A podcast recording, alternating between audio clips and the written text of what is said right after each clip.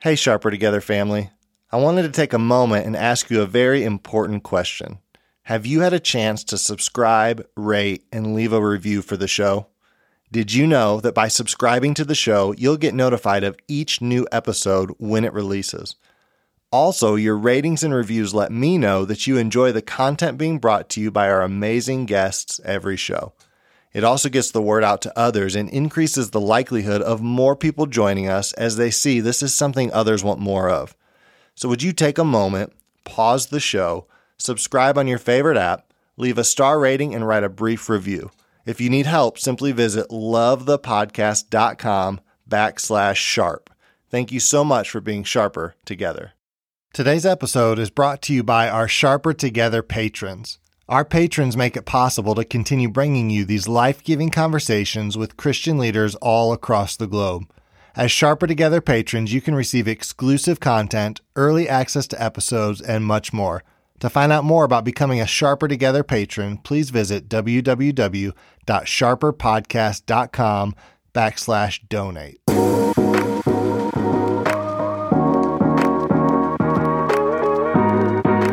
What am I going to do with that? Am I going to hold it in and just allow myself to sit in the shame and the guilt and the regret? No, because that's not where Christ has me. That's not what he's called me to. He says, in Christ, you are a new creation. That does not have to be you anymore. Um, and in regards to rape or molestation or abuse of any kind, that is that is a healing process. But I will say that I believe truly, and I've seen this in my own life, the enemy loses his power when our sin is in the light and or when our struggle is in the light. Welcome to the Sharper Together podcast. This is a show built on the Proverbs 27 17 truth that is iron sharpens iron, so one man sharpens another. It is our hope that listening to real life stories and Q&A from leaders of all walks of life will encourage, empower, and equip you in your walk with Christ. Today's guest is Lindsay Maestas. Lindsay is host of the Living Easy podcast, where she talks about how you are more than your mess. She's also an entrepreneur, writer, and speaker, but more than that, she's just passionate about Jesus. She's married to her husband Jesse, and they have two boys, Sutton and Saxon. Today, she talks about her past and how Jesus has brought her freedom from a life of promiscuity to purpose. She talks about what it's like struggling with postpartum anxiety and depression and her heart to help others have the best marriages they can. I'm your host, Michael Lee. Let's dive into today's episode and stay sharper together.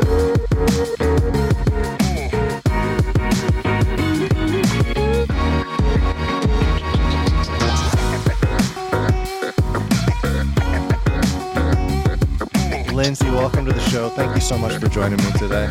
Thank you so much for having me. I'm honored to be here.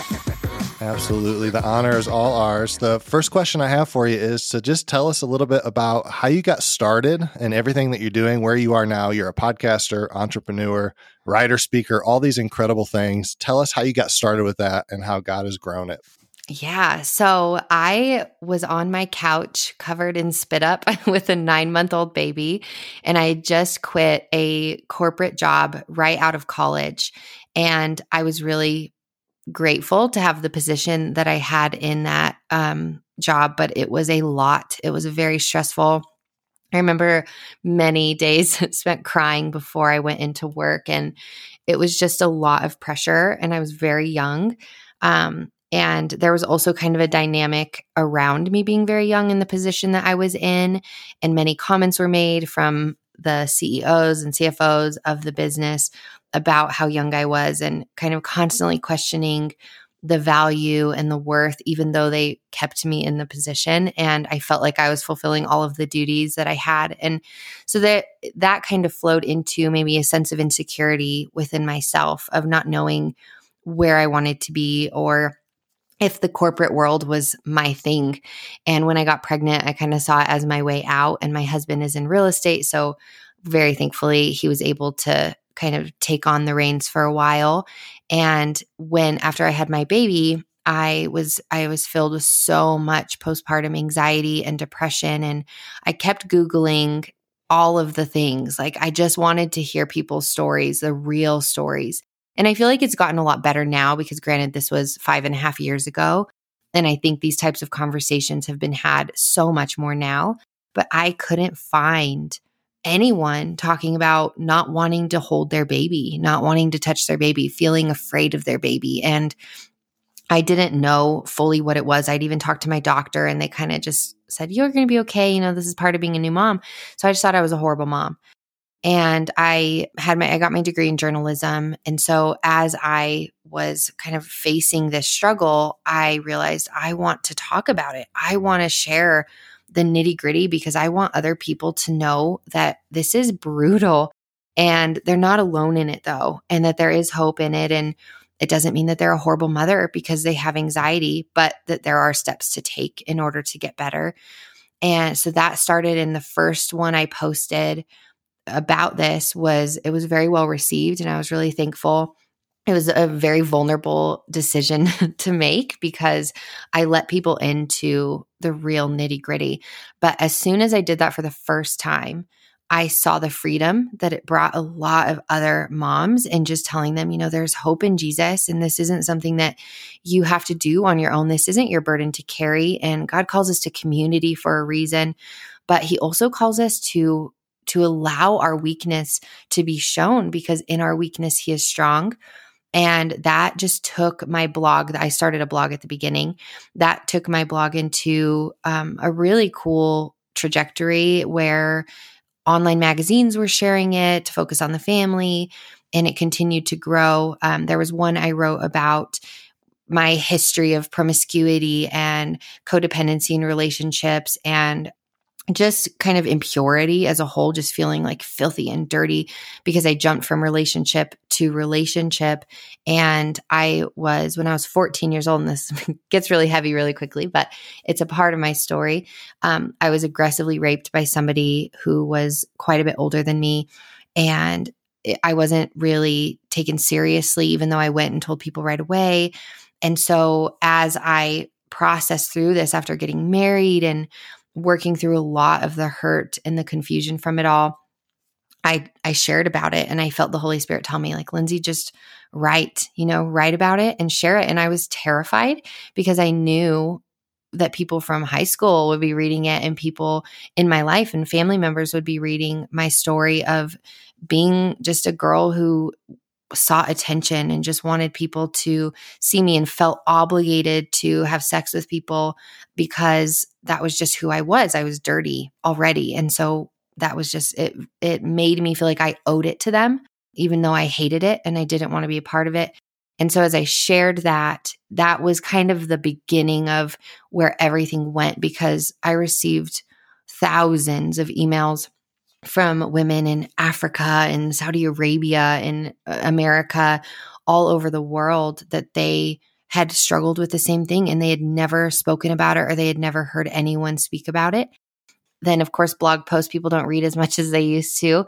And so I launched the Living Easy podcast where I share not only that, but it's basically my motto is more than your mess. You know, we, God says that He redeems all things when we are in Him. He washes us white as snow, as He says in Isaiah, and He's covered us with His blood. And I want to bring others that freedom that He has brought to me, that we don't have to live in our shame and condemnation because we make His name known when we're willing to share the messiness of our lives.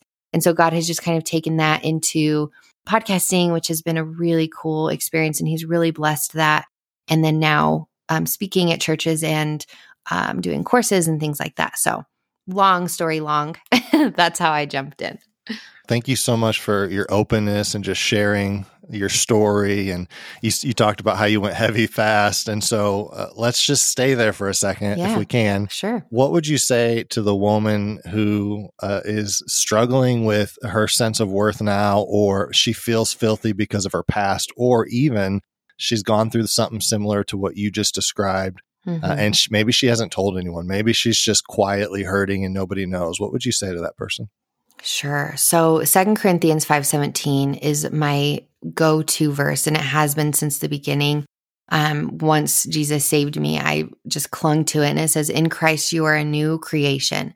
Old things have passed away, behold all things have become new. And for me, I cling to that because I I can rejoice in the fact that every single morning I'm waking up and God's mercies are new, as he says in Lamentations, that his mercies are new every single morning. And I can cling to that. So that means I don't have to be the person that I was years ago. It doesn't have, I don't have to be the person that I was yesterday because I am redeemed in Him and He sees me. God sees me covered by the blood. And so I would just encourage them. You know, one of the biggest blessings of my life is this podcast because it's kind of like a journal for me, but it also gives me the ability to tell people my story. And I believe that if you don't tell your story, if we keep it in, if we feel shame and guilt and allow the enemy to have that foothold on us, because the Bible says there's no condemnation in Christ Jesus.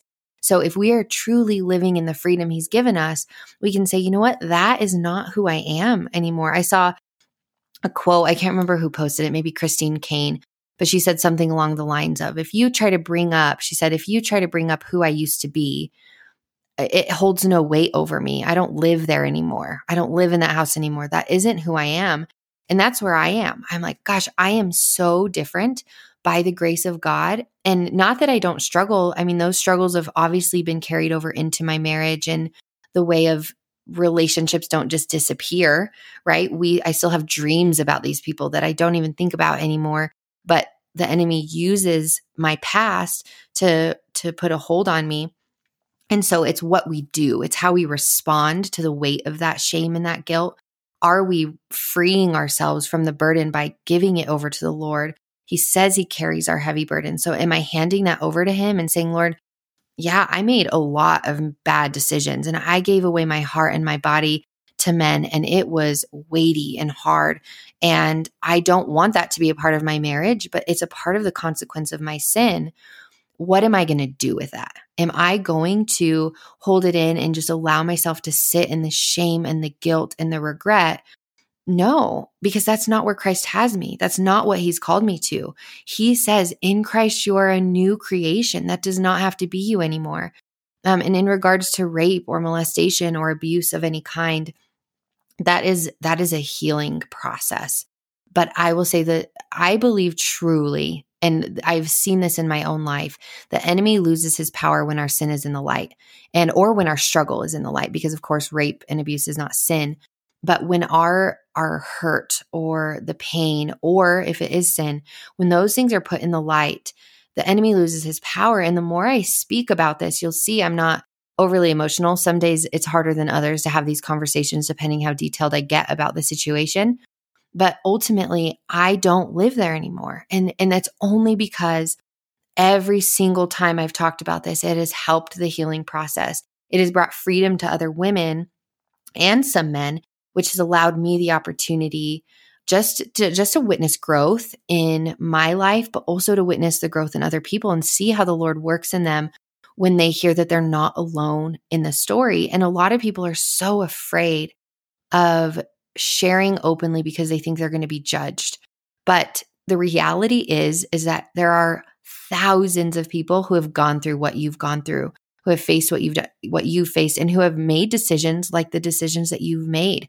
You are not your history. You are not your mess.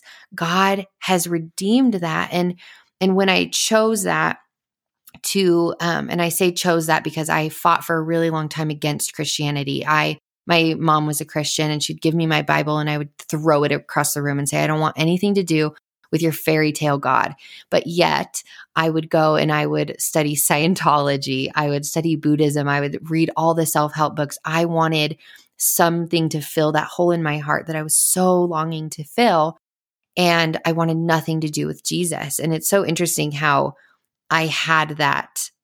I don't know, I would even say hatred toward the God of the Bible at the time because I knew, you know, as soon as you let that in, he's going to change your heart. But I spent so much time trying to change my own heart and change my own patterns and habits and ways of going from boyfriend to boyfriend and having another guy on on speed dial basically in case something went wrong in my current relationship because I was so afraid of being alone.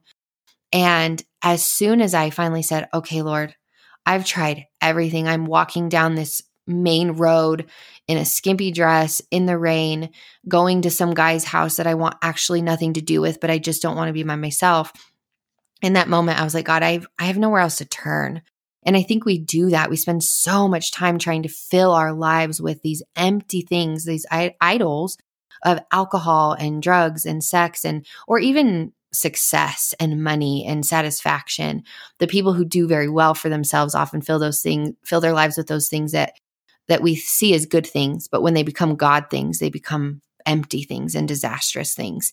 So as I realized, I said, Lord, I can't do this on my own anymore. And I don't know what a life with you looks like but I want something different. I want to start over. I don't want to sleep around anymore. I want to be pure for my husband. And my husband, Jesse, and I did end up waiting. And I share that story on the Living Easy podcast as well. But we have had to walk through that. But in that moment, I didn't feel like I had to be this woman anymore that was defined by my rape, who was defined by sleeping around, who was defined by codependency all of these things because God says, No, I have a new identity for you. You are Lindsay in me, and I love you, and you are pure, and you are white as snow.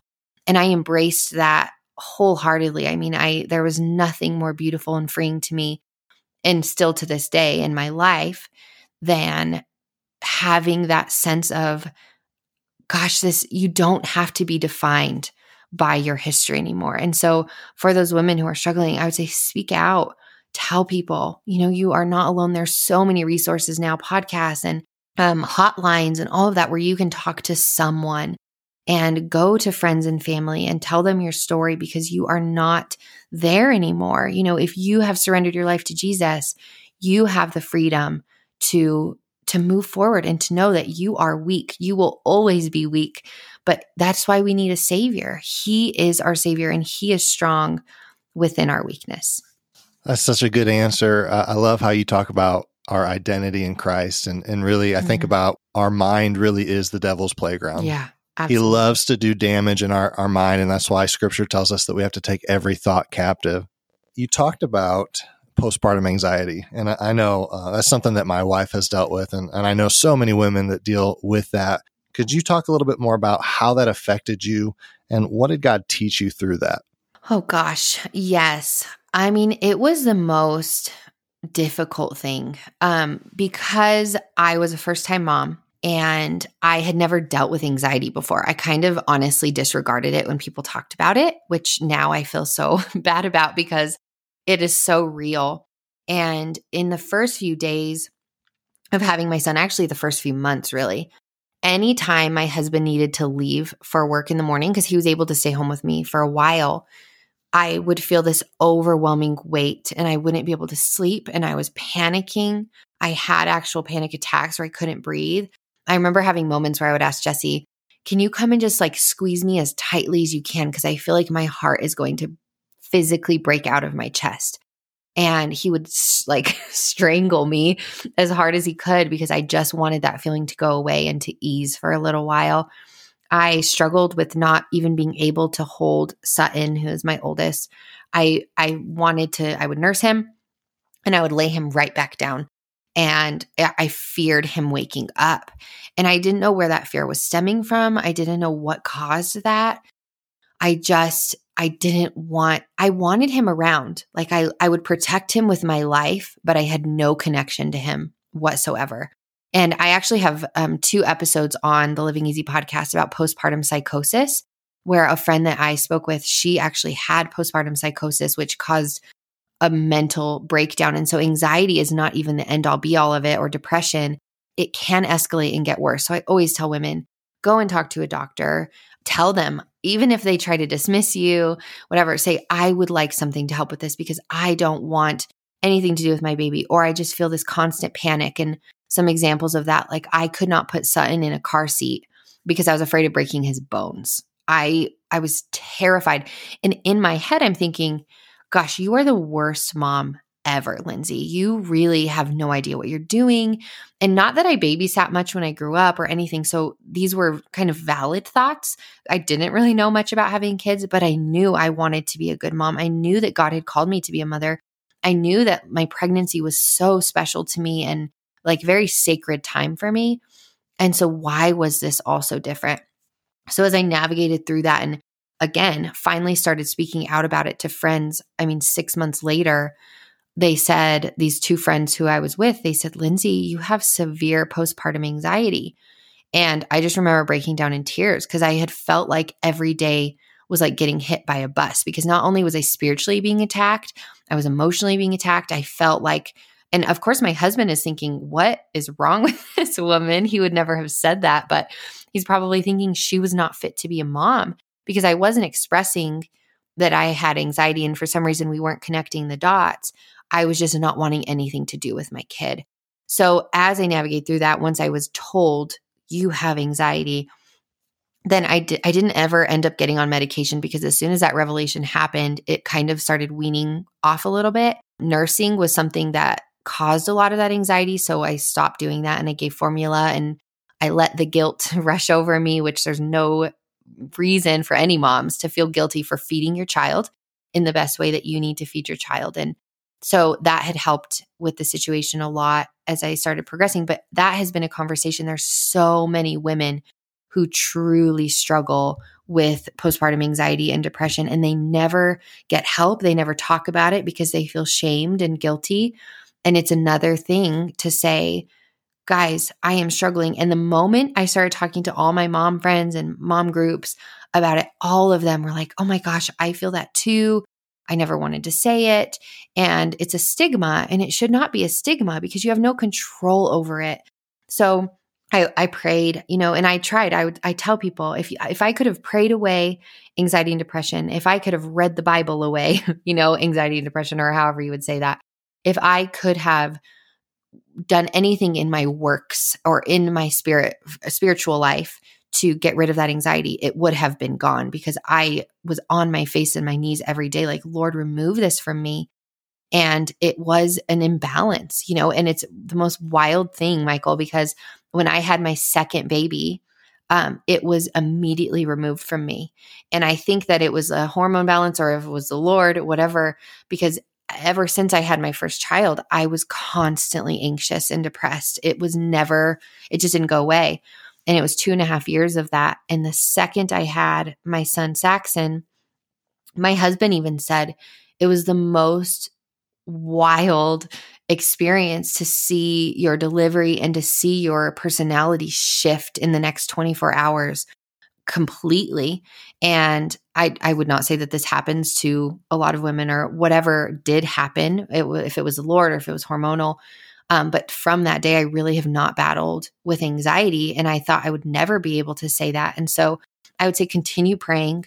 Yes, continue seeking the Lord. He can do all things and and trust him in that, but also it's okay to seek help. It's okay to to have a counselor. I'm all about Christian counseling and pursuing that because it is not something that you're meant to face on your own. Yeah, and we'll obviously we're going to link your show and your blog and website on our show notes so people can find those episodes you mentioned on postpartum yeah. anxiety as well as anything else that they want to listen to. But you kind of hit on some of these follow up questions. So I want to ask you this, and if you've already answered it, you can just tell me that. But I love asking, I ask every guest this what is your favorite story about your life that you love to tell? Probably my story about with my husband, Jesse. Now we've been married nine years. We've been best friends for 12 years. So we were really close. And I think for me, this is more of a story for people who really struggle with the idea of waiting for marriage and and also just not knowing where their spouse is or where their husband or wife might be right now or if they're ever going to get married. One, I would say with my husband, we were friends for three years, very close friends, and I had no interest in him. And he was such a good, is such a good man. And he pursued me. He did romantic gestures. He really cared for me as a friend, but also didn't give up. And he had told his family, which I found out later, that shortly after we met, he told his family, I met my wife and I'm going to marry her. And so from that point on, he felt so sure that God had called me to be his wife even though I was not interested in dating him. I was not attracted to him. I was it was just not a thing for me. And he continued to pursue me. He continued to show up in my life. He continued to be an open book. And I had never even sought out that kind of respect before. I didn't know it existed to have someone who was, he was waiting. You know, he was not pushy. He was not overbearing in any way, but he continued to just be present in my life. And it was so just humbling for me to have someone who cared enough about me to do that when I wasn't sleeping with him, when I wasn't giving him anything really in return. He would ask me on dates and I'd bring all my friends, be like, yeah, sure. Like, we're all going to come and hang out because I just wasn't interested in that way. But then there was one day where I saw him teaching at a youth group and God softened my heart. And it was just the timing of it. And I, I, like to share that because I think that we so often think that in our timing, we need to rush these things. We need to say, okay, this is this is my fit, or we settle in really damaging relationships because we feel like, okay, then I'm gonna have to start all over and I'm already 30 years old or however old. But I always ask the question, would you rather be 30 years old and on the brink and married, but on the brink of divorce or very unhappily married? Or would you rather be 35 and happily married for the rest of your life? Don't rush it give yourself time, but also find a man who will respect and honor you. Um, I remember one conversation with Jesse where we were talking and I'd asked him a question about something that maybe like social media had brought up that made me feel uncomfortable or confused about something. And we were not even dating at this time. I think we were just starting to talk, but he had told me, Lindsay, my life is an open book to you. I am a glass house, and anything that you want to know is yours to know. My life is fully accessible to you. You want my phone? Have it. Look through it. you know, um, you want my computer? Look through it. Like there was no sense of hiding in him. He did. He wasn't a secretive person, and everyone I had dated had cheated on me, or I had cheated on them, or it. My whole high school, college time and experience was filled with secret secrets, you know? And so for me to have a man who was still young, but such a man in his character and integrity was so encouraging to me. And so I remind women not every husband is going to be like this. Not every person will have that exactly. They're going to have other great characteristics, but everything is magnified in marriage. And so be aware of those things, of those small things that you see, because red flags will remain red flags in marriage, and the beautiful things will continue to grow in your marriage um, from dating. And so just be aware of that. But he was willing to respect me. And so for single girls or guys, you know, just having him after sharing my story, I told him everything about my past. I didn't hide anything from him either. And it was a hard conversation to have, of course, because I didn't want him to leave or be afraid or ashamed of me. And he wasn't. And he fought for that purity when we were engaged and dating. Um, we didn't sleep together. And it was really hard for me because coming from these relationships where I felt the need to give myself, give my body in order to be wanted, I, in order to be loved, I felt like he wasn't loving me. I was like, you don't want me. You're not attracted to me. You're and he would tell me it's the absolute opposite. Like, I want to honor God from the beginning of this relationship. I want to honor you and your body and your mind. And I'm not going to give in to that. I know you think you want it, but you don't want it. You're going to be broken and sad if you fall into that sexual sin. I know what you want, and I'm going to honor that and I'm going to fight for it. And sometimes that meant kicking me out of his house later at night and being like, hey, you need to go. It's getting too late. Or, I mean, at one point, we finally decided to not even be alone at all while we were dating and engaged because it was just too hard. And so we would do group dates or hang out or be around family. And I will say it was the, it's so bizarre to the world, you know, but having tasted both, having tasted the promiscuity and having tasted the purity, I will say that our relationship, I believe now is as strong as it is and and is wonderful. Like I really love my marriage and I believe Jesse really loves his marriage. And I think that it is the way that it is because we weren't reliant upon the crutch of sexuality, the crutch of of intimacy when we got bored or when we got frustrated or you know we didn't just relapse back into like okay well we'll just be intimate and get over it we were forced to really talk about things and to learn how to communicate healthfully and to have you know a very strong foundation of what it meant to to work through the hard things. And it has blessed our marriage not that we've not had issues you guys holy cow. We've had our fair share of struggles but we've come to a place where our communication i believe is one of the strongest aspects of our marriage. And i think a lot of that was from the beginning, not having those secrets, not having anything hidden, um, working through the really hard stuff, telling our stories and the things that we didn't want to know, but also respecting one another and caring enough about one another to not I guess to, I would say to fight the temptation to allow those things back in, you know, to say, no, God has made us new and we're going to continue living as if we're new. And when those things seep in as they do, we're going to work through them and talk about them. And when I have a dream about an ex or when I'm tempted, like, what if, you know, what if I had married someone else? Or I'm really struggling with feeling like this guy who gave me attention, I've thought about him all day today. Not today, but you know what I mean? Like on a day where that happened. I will communicate that to Jesse. And we we call it overcompensating, you know, because as soon as you allow, just like you were saying, Michael, when we allow the enemy to get a foothold, we're not taking our thoughts captive. We're not guarding our heart. And I have to take those thoughts captive immediately. And by speaking them out and putting them in the light, it really helps us. And of course, we've come to a place of understanding with one another where we feel like, okay, we we've got to work through this. And I explain to Jesse as he explains to me, this is not personal. Just because I'm struggling with this, it has nothing to do with you. Or in moments when I am feeling like he's being distant or I'm feeling lonely, I will communicate that with him and say, but I don't want this. I don't want someone else. I don't want something better. I want you and for us to continue to grow, but we're going to have to work through some of these things because I am being tempted and I'm not blaming you because I think we so often blame shift on our spouse for our responses and reactions and sin. But I am saying, hey, here's something you could do to help me to not struggle with this. So I think for me, that's why I focus so much on marriage on the Living Easy podcast because I am so passionate about healthy marriages. And I think that while we have gone through a lot of struggles with even with trust, in spite of everything that we've gone on because of my past, that we're able to communicate. And I just believe that there are tools and ways and that God can redeem all things. So there's a path for healthier relationships, but you do have to fight hard for it. So that would be my story, I guess. That's my favorite. I think you encouraged every guy listening who has been rejected oh. by the love of his life to get back on the horse and try again. I hope so. Let's stay in this marriage uh, arena for a second. What would you say to the person who's listening right now, man or woman, who is just they're feeling so much weight in their marriage. It's not where it should be. They're struggling. What would be your go to advice? Oh, man. Um, so I do have a course called the Wife Project. So this is just for wives, but Jesse and I are going to work on one together.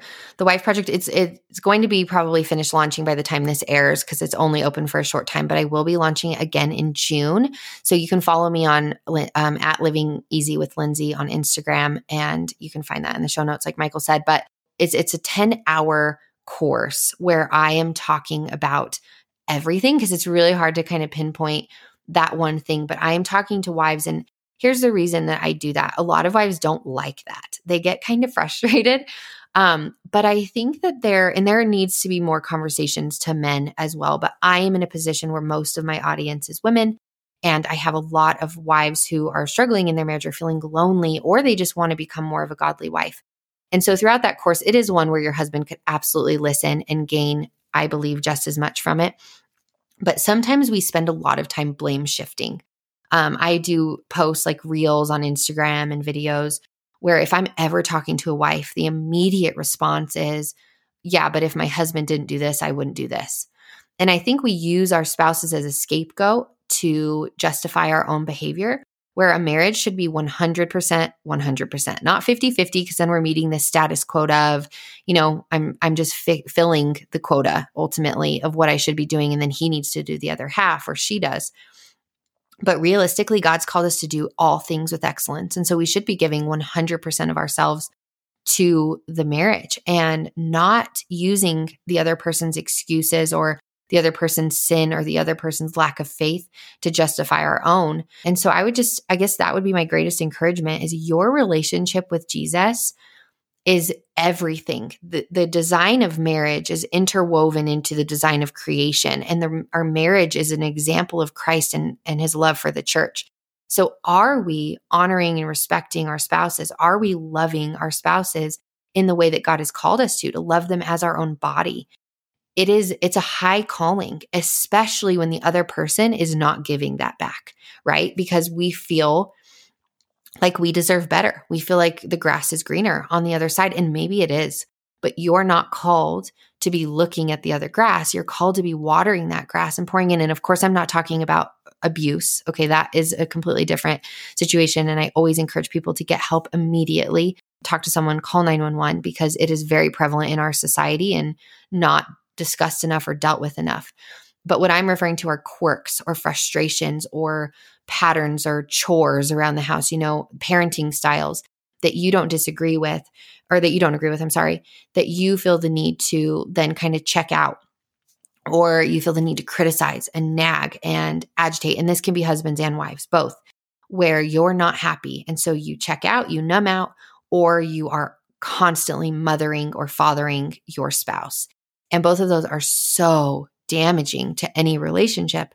But the Bible says, do all things, no matter what you do in word or deed, do all things to the glory of God.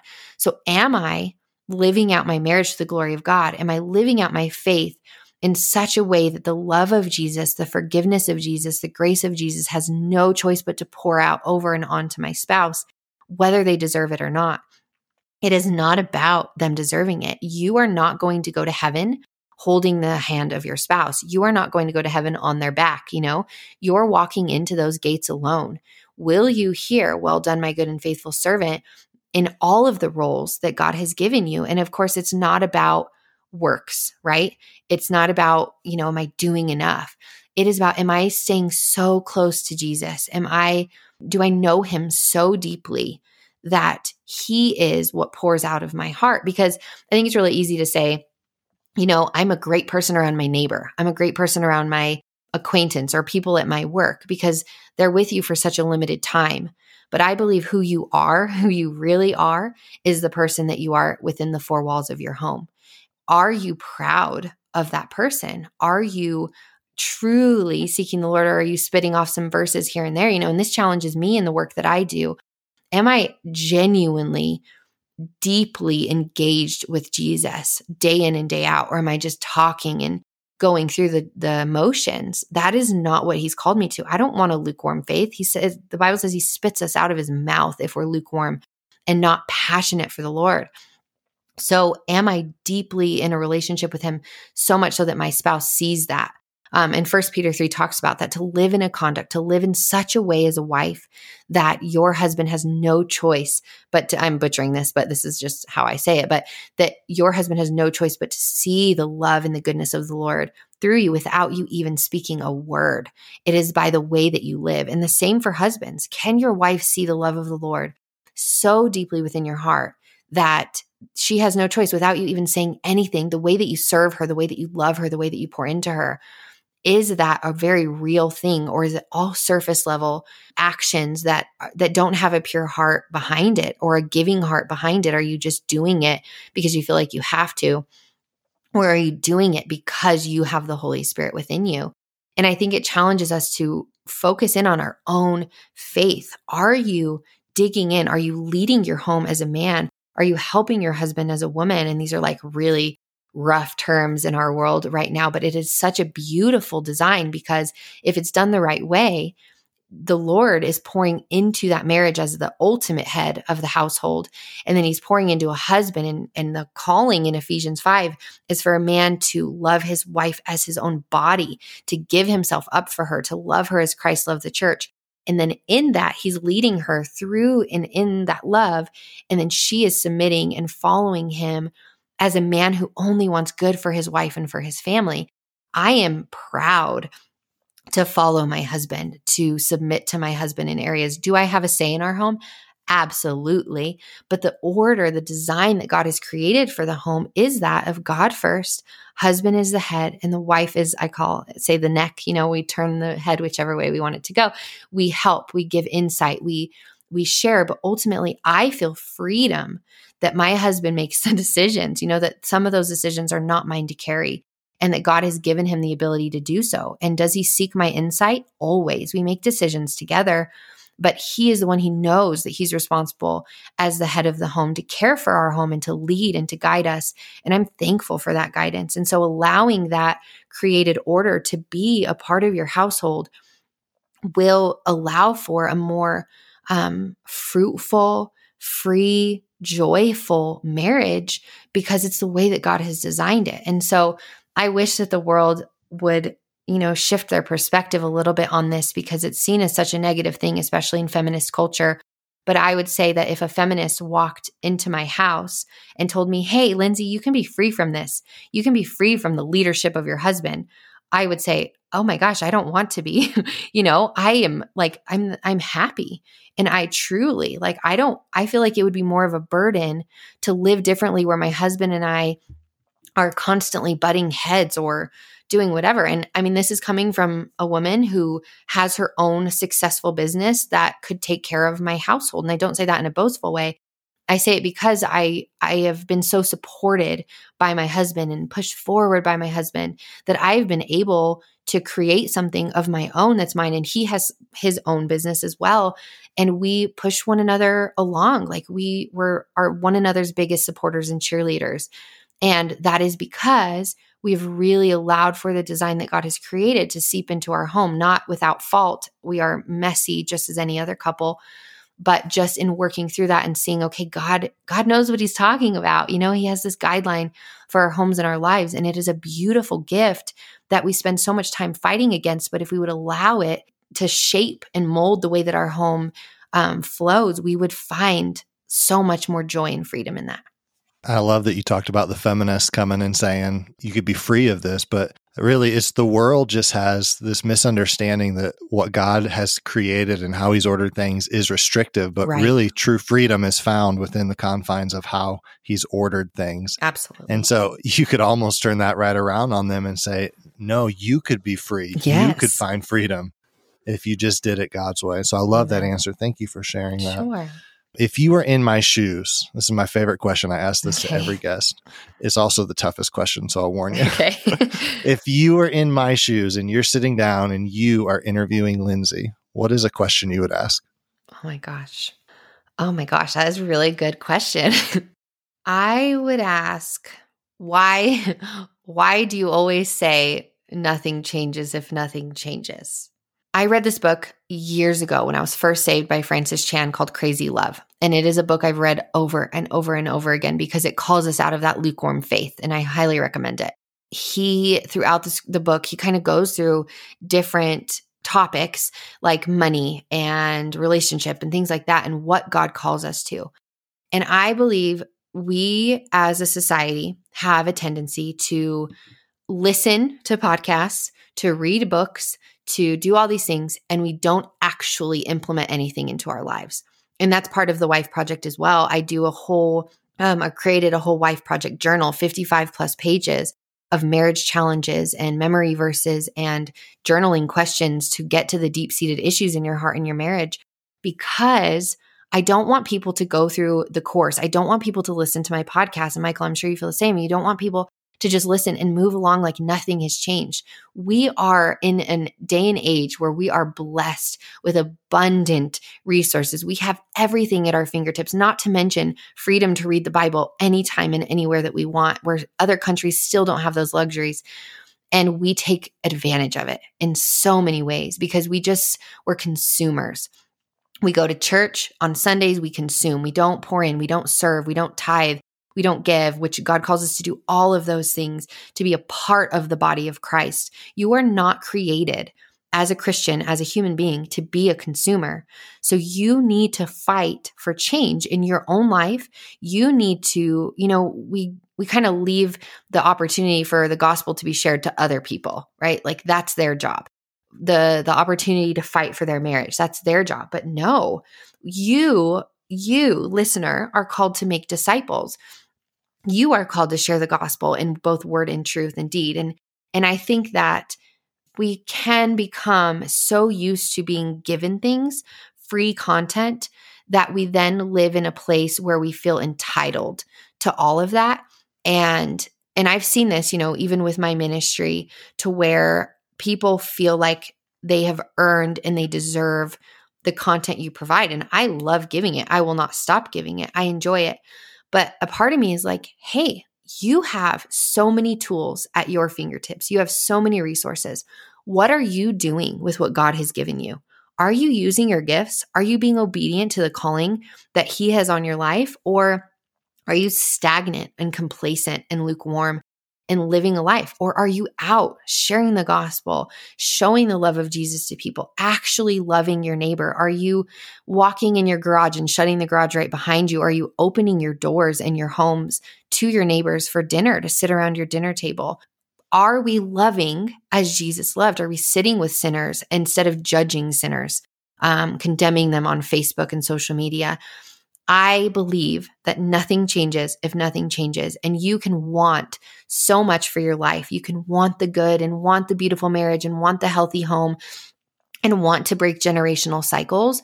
But none of that is going to happen if you continue to be a victim of your circumstances or if you continue to be a consumer, because we are not responsible for our circumstances. You are not responsible for the way that you grew up and how your parents treated you or how you were bullied or treated. But you are responsible for how you respond to that now and what you do with that. Are you going to allow God to comfort you in that so that you can comfort others in your pain and your hardship? Or are you going to sit as a victim of your circumstances? I mean, I know that's a hard question. And I know from a girl who's gone through rape, you know, I had to make a choice at one point. Am I going to live here Am I going to be consumed by the thoughts of what he did and how he treated me afterwards and the neglect of the situation as a whole? Or am I going to allow that brokenness to be made, like God says, from ashes to beauty, to where I can then share my story and respond to it? And am I going to choose to forgive him? And I have, you know, I pray for him. I pray for his family. I pray for blessings upon his life and for God to save him and to save his family and and to love him, you know? And is that from me? Absolutely not. That's from the Lord, but that took work and effort and not to boast in myself or my efforts because again, that was fully the Holy Spirit. Nothing in my flesh wanted to forgive this man who did this to me. But it's responding to the obedience, responding to the conviction with obedience and saying, okay, Lord, like you've called me to more. You've called me to live above reproach. You've called me to be a light set on a hill. So am I doing that? Am I actually pouring forth what I say that I believe? Or am I consuming every Sunday, consuming podcasts, and then moving along with my life as if nothing has changed? You have to live out an active faith in order for the the work of God to be poured out through you. Yes, you're not saved by works. You are saved by faith and grace alone. But God has also called you to live a life that is honoring to him and that is not living like the world, which consumes and they want instantaneous everything. They want everything fixed for them. You have to start making the changes on your own. And I think a huge, awesome um, avenue to do that is through counseling, you know, to begin to process through your struggles, to process through your gifts, and to start making changes on your own. So I think that is kind of that's like the heart behind my podcast. And so that is why I I'm very passionate about, you know, really working in our own lives to to allow growth. Lindsay, I know we are out of time, uh, but I have one more question I want to ask you if I can. Sure. Is yeah. the knowing that this is the only time you'll ever have this audience hearing your voice, this particular audience, what is one big encouragement? What's one big plea when it comes to anything at all? Could be their walk with the Lord. What is that one piece of encouragement you would give? I think I would just say you're not stuck. I think we feel so stuck in our lives, in our marriages, in our parenthood, in our jobs. And I think that's one of the greatest lies of the enemy because one of the things that we often do is fill our lives with so many distractions. You wake up in the morning, you scroll your phone instead of opening your Bible, you know, instead of kissing your spouse and saying good morning. Like we we're so consumed with distraction and that keeps us stuck. Because when we, there's a book that I'm reading right now. Oh my gosh, it is so good. And I highly recommend it. It's called The Ruthless Elimination of Hurry. And he talks about how um, I think Corrie ten Boom said, if the devil can't cause you to sin, he'll cause you to be busy or something like that. I can't remember exactly how it was said. And it's so true. We're so distracted by this world. We stay in this state, this constant, perpetual state of rush and hurry that we don't have time to read the word or we don't give ourselves time. We don't have time to sit and reflect on life and I think that's what 2020 did for a lot of people. And I think that's one of the good things that came out of such a disastrous year is the time to think about what people wanted. And I've seen a lot of businesses come from that and a lot of life changes and a lot of people quitting their jobs and a lot of people working on their marriages because they've had time to reflect. And so I would just say you aren't stuck in your way of life. You aren't stuck in who you are. You can live an abundant life for the glory of God by His grace by sitting and allowing yourself to reflect. So, fight the temptation to be so busy all the time. Fight the temptation to fill your bored boredom with scrolling. Allow yourself to be bored because it's in those moments where we grow, where it might feel uncomfortable to think through how you treated your spouse that day, to think through, you know, do I actually like this job? Am I settling? Yes, I may feel obligated to stay in it because of finances, but could I start looking for something different? Could I move forward in my life? We only have this one life to honor the Lord? Am I being faithful to what He has called me to? And I just, I just challenge you and encourage you. You know, you are not stuck in the behaviors that you've created. You're not stuck in your patterns. You're not stuck in the mess that maybe you've made or others have made of your life because God redeems all things. And again, in Christ, you're a new creation. Old things have passed away. Behold, all things have become new. And sometimes we get stuck in these patterns where we feel like it's the only way. And I just think that's one of the greatest lies of the enemy because God has so much more. And not, I'm not preaching prosperity gospel that he wants you to be rich and wealthy and healthy and all of that. Jesus was the opposite of those things. But I'm saying that if he has given you a calling and you're stifling that and you're not being obedient, then you're going to remain stuck. But spend time hearing him, spend time in prayer, spend time in his word, like real, genuine time just getting to know his heart for you and listen to that and listen to that voice and respond to it and allow yourself to experience the fruit and the abundance of a free life because we are in freedom when we're with the Lord, but we're in bondage when we're living in the way of the enemy, which is busy and rushed and overwhelmed and stressed. And it's just not the design that God has. There's a reason He commands a Sabbath day. So shut off your phone, truly 24 hours a week, shut off your phone and be present. Delete any apps that are tempting to you and just live in the now. I have an episode. I have two, one called Social Media Heart Check and one called Six Ways Your Phone Changes You. And they're two of my most popular episodes. Um, and it's a challenge. It's a challenge for you to slow down and to just kind of shut out what the world tells you that you need and live as God calls us to. Lindsay, thank you so much for your time today. I appreciate you joining us. Sure. Thanks for having me. Absolutely. Would you mind praying out as we close the show? Yeah, sure. Dear Heavenly Father, I just thank you so much for this time. Thank you um, that you can move myself and Michael away from all of this, Lord, and just speak through the Holy Spirit to other people. Father, I pray that you will move in their hearts to make changes in their lives, to seek your face, to pursue you, to worship you above all else, to break those idols, Lord. We know that you call us to good things, Father, but those good things, like so often, become damaging to our souls. They become soul sucking and life sucking. And so I pray that for our listeners today, that you'll remove the temptation for them to live in a place that is not intended for them. Father, I pray that you will allow them to experience the true freedom from bondage that you offer through your salvation and redemption, Lord, that they don't have to live in their brokenness anymore. They don't have to live in their shame anymore. God, you are a good God. It is in your character to be good. And we just, I pray that, Lord, that the listeners today will see that in you, that they will not be angry with you, that they will not have a hard heart against you, Lord, but that you will soften them. You will cause them um, just to see the the beauty of who you are, the freedom in who you are, and remove the bondage of sin and of shame and of regret from their lives. Thank you so much um, for the Sharper Together podcast, Lord. I pray that you put your hand upon it and bless it for your glory, Father. And we love you and we ask all these things in your precious name. So much for tuning in to today's episode of the Sharper Together podcast. If you want to hear more incredible conversations just like this, please make sure to subscribe to the Sharper Together podcast on your favorite listening device. You'll receive each episode downloaded directly to you so you never miss a show. Would you take a moment and subscribe and review this podcast because the more subscriptions and reviews we receive means more and more people that will receive and hear about these life giving conversations. Find more information at www.sharperpodcast.com. We'll see you next time as we stay sharper together.